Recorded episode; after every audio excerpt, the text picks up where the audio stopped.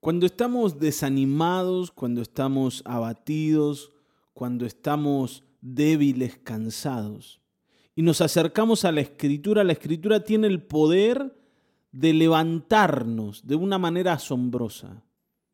Es como si el poder de Dios se nos inyectara en el alma y, de pronto de estar a punto de abandonarlo todo pasamos a, tener una convicción sobre la vida y sobre lo que debemos hacer y sobre lo que viene para nosotros que, que es inverosímil, ¿no? Que uno no lo puede explicar con palabras, no, no tiene que ver simplemente con encontrar un motivo para vivir, tiene que ver con eh, que el poder de Dios nos hace ver lo que es imposible ver con los ojos.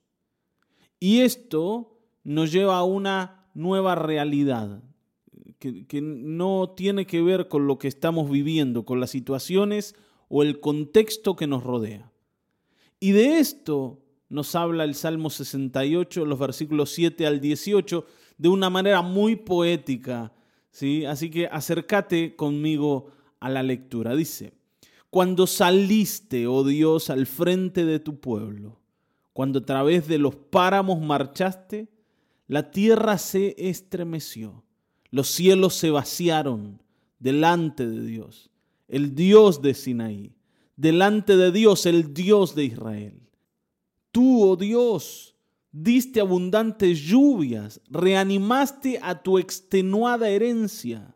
Tu familia se estableció en la tierra que en tu bondad, oh Dios, preparaste para el pobre. El Señor ha emitido la palabra y millares de mensajeras la proclaman. Van huyendo los reyes y sus tropas. En las casas las mujeres se reparten el botín alas de paloma cubiertas de plata, con plumas de oro resplandeciente. Tú te quedaste a dormir entre los rebaños. Cuando el Todopoderoso puso en fuga a los reyes de la tierra, parecían copos de nieve cayendo sobre la cumbre del Salmón.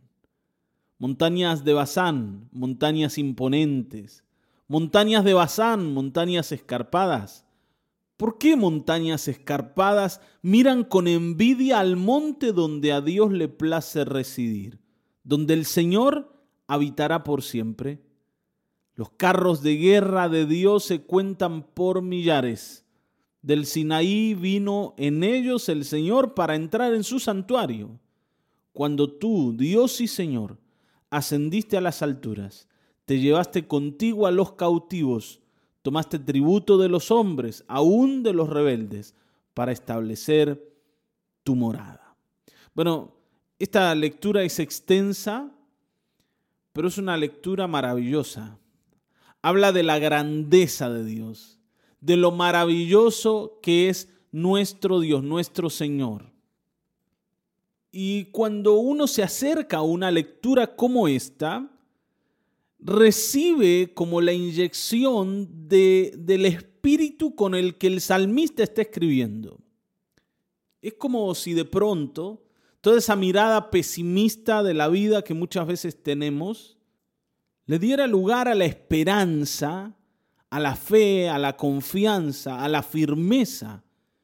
Y de pronto nuestra debilidad se transformara en fortaleza. Y, estoy seguro que alguna vez te ha pasado de estar desanimado, ¿no? totalmente desahuciado, con ganas de, de tirar la toalla, pero pasa algo y de pronto toda la fuerza que habías perdido la recuperas, así como de golpe. Y, todo lo que parecía imposible deja de ser imposible.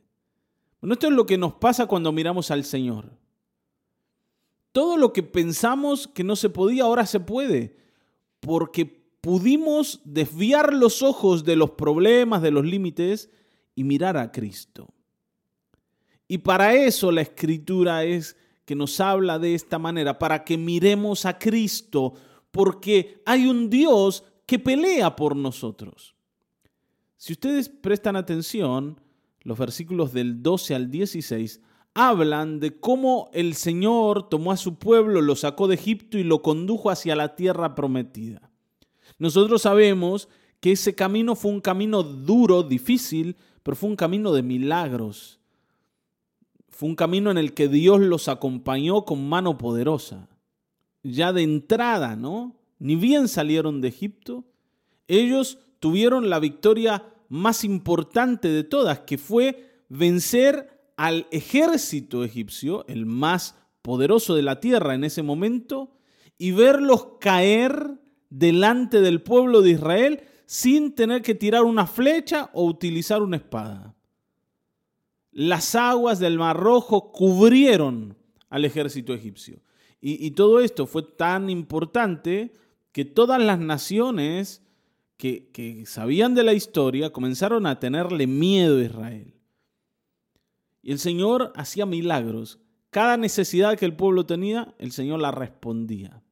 Ahora, yo quisiera que pensemos que nosotros muchas veces también nos sentimos como en Egipto, esclavizados, sin poder tomar decisiones, sin poder vivir para nosotros, ¿no? Sin, sin poder llevar adelante los sueños, estando casi convencidos de que no hay un futuro posible y que tenemos que conformarnos con estar vivos y nada más. Así como el pueblo de Israel. Ellos se conformaban con poder participar de la comida, era, era su, su momento de esparcimiento, nada más, porque el resto del día era trabajar y trabajar para que los egipcios mejoren, para que ellos se enriquezcan, para que ellos hagan sus grandes construcciones. Ellos habían perdido la vida, la libertad en Egipto, y tal vez te sientas así. Pero cuando leemos este salmo, nosotros vemos que más allá de Egipto hay un Dios mucho más poderoso que el faraón, que está peleando a nuestro favor y que nos va a llevar a través de un proceso de libertad a vivir una vida que hoy creemos, tal vez, que no es posible. Que no es posible vivirla, que no es para nosotros. Estoy seguro que en algún momento te has convencido de esto. ¿Vieron que esto nos pasa? Convencernos que las cosas son imposibles. No, no, no, esto no se puede. Yo me acuerdo que yo era alguien así. Incluso uno hasta simplemente por costumbre dice, no, uh, eso es imposible. O, o, define su vida como una vida en la que todo va mal. ¿Cómo va todo? Y para atrás. Yo decía eso, ¿no? No, todo para atrás. ¿Cómo salieron las cosas? No, mal. ¿no? parece que uno se enorgullece de que las cosas salgan mal. Porque siempre vieron ahí alguno medio así como animado que viene a preguntarte, che, ¿cómo estás? ¿Cómo van tus cosas? ¿Cómo van las cosas con tu esposa? Y, uno, ¿no? Con cara así de desanimado total, de deprimido, le dice, la verdad, no van bien las cosas, no nos entendemos. Yo pensé que era una mujer de otro tipo, al final de cuentas, no, no quiere saber nada conmigo, siempre me anda peleando, me reclama cosas, yo pensé que iba a ser la princesa del cuento y terminó siendo la madrastra mala o, la bruja del... ¿Vieron? Los, los hombres así hemos tratado a nuestras esposas, a nuestras mujeres, como las brujas de la historia. No sé en qué lugar nos ponemos nosotros, pero ellas son las malas. Y uno se transforma en la víctima de la situación y dejamos de ver que, es posible otra vida. Tal vez estamos ya con la decisión de dejar las cosas como están y acostumbrarnos a que la felicidad no va a pasar por casa. Pero aquí el Señor nos dice que las cosas son de otra manera. Porque el Señor habita con aquellos que le creen. Él ha elegido un lugar ha elegido un lugar. Y fíjense lo que dice aquí el versículo 16. Dice, ¿por qué montañas escarpadas miran con envidia al monte donde a Dios le place residir, donde el Señor habitará por siempre? Cuando habla de montañas escarpadas, habla de aquellos que han logrado grandes cosas. Dice, esas personas van a mirar con envidia al pueblo de Dios, porque Dios ha decidido habitar con ellos. Esto es lo que veían las naciones cuando miraban a Israel acercarse y decían, este pueblo es un pueblo privilegiado porque Dios está con ellos, Dios camina con ellos. Y esto lo veían todos, todos menos Israel, que estaba más pendiente de lo que le faltaba que de la presencia de Dios que les acompañaba. Y por eso se comportaban como un pueblo víctima, como un pueblo ¿no? Eh, abandonado, como un pueblo débil, como un pueblo que tenía que conformarse con vivir en el desierto. No podían ver que adelante estaba la tierra prometida y que la tierra prometida iba a ser para ellos.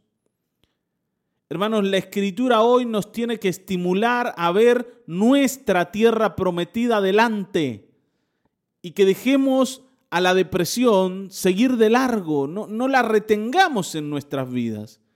Que la escritura hoy nos alumbre, nos anime, nos estimule, nos fortalezca, nos quite la tristeza. Que sea esta palabra la que hoy el Señor use para levantarte. Yo espero que sea así. Y si estás en pie, bueno, fortalecete mucho más. Porque el Señor es nuestro Señor. Y Él es el que ha hecho todas estas cosas con su pueblo Israel el que las ha hecho con su Hijo Jesucristo y el que a través de su Hijo Jesucristo las va a hacer con vos. No tengas miedo, confía, porque para el que cree, todo es posible. Señor, en el nombre de Jesucristo, hoy nos acercamos a ti con la esperanza de encontrar ánimo, aliento, fuerza, firmeza en tu palabra. Señor, la depresión se ha hecho parte de nosotros. El desánimo, el pensar que la vida no va a cambiar, el aceptar que lo que está mal va a seguir estando mal. Pero Señor, esa mirada no tiene nada de fe y, y Señor no refleja, no refleja el carácter del Dios que nos ha tomado y ha decidido salvarnos. Hoy queremos mirar la vida con esperanza, con ánimo, porque tú el que peleabas por Israel, peleas por nosotros. Porque tú diste lo más valioso que tenías, que es la vida de tu propio Hijo, para rescatarnos. Hoy te honramos y te damos gracias. Te bendecimos y decidimos mirarte. Por encima de cualquier otra dificultad, te ponemos a ti, Señor. Por encima de nuestros límites. Por encima de las situaciones dolorosas que nos rodean por encima de la pérdida, de la enfermedad, de la escasez, por encima de todas las cosas que nos deprimen, hoy te miramos a ti, porque tú vas a levantarnos, porque tú peleas por nosotros. En el nombre de Cristo Jesús, gracias Señor amado. Amén, amén, amén.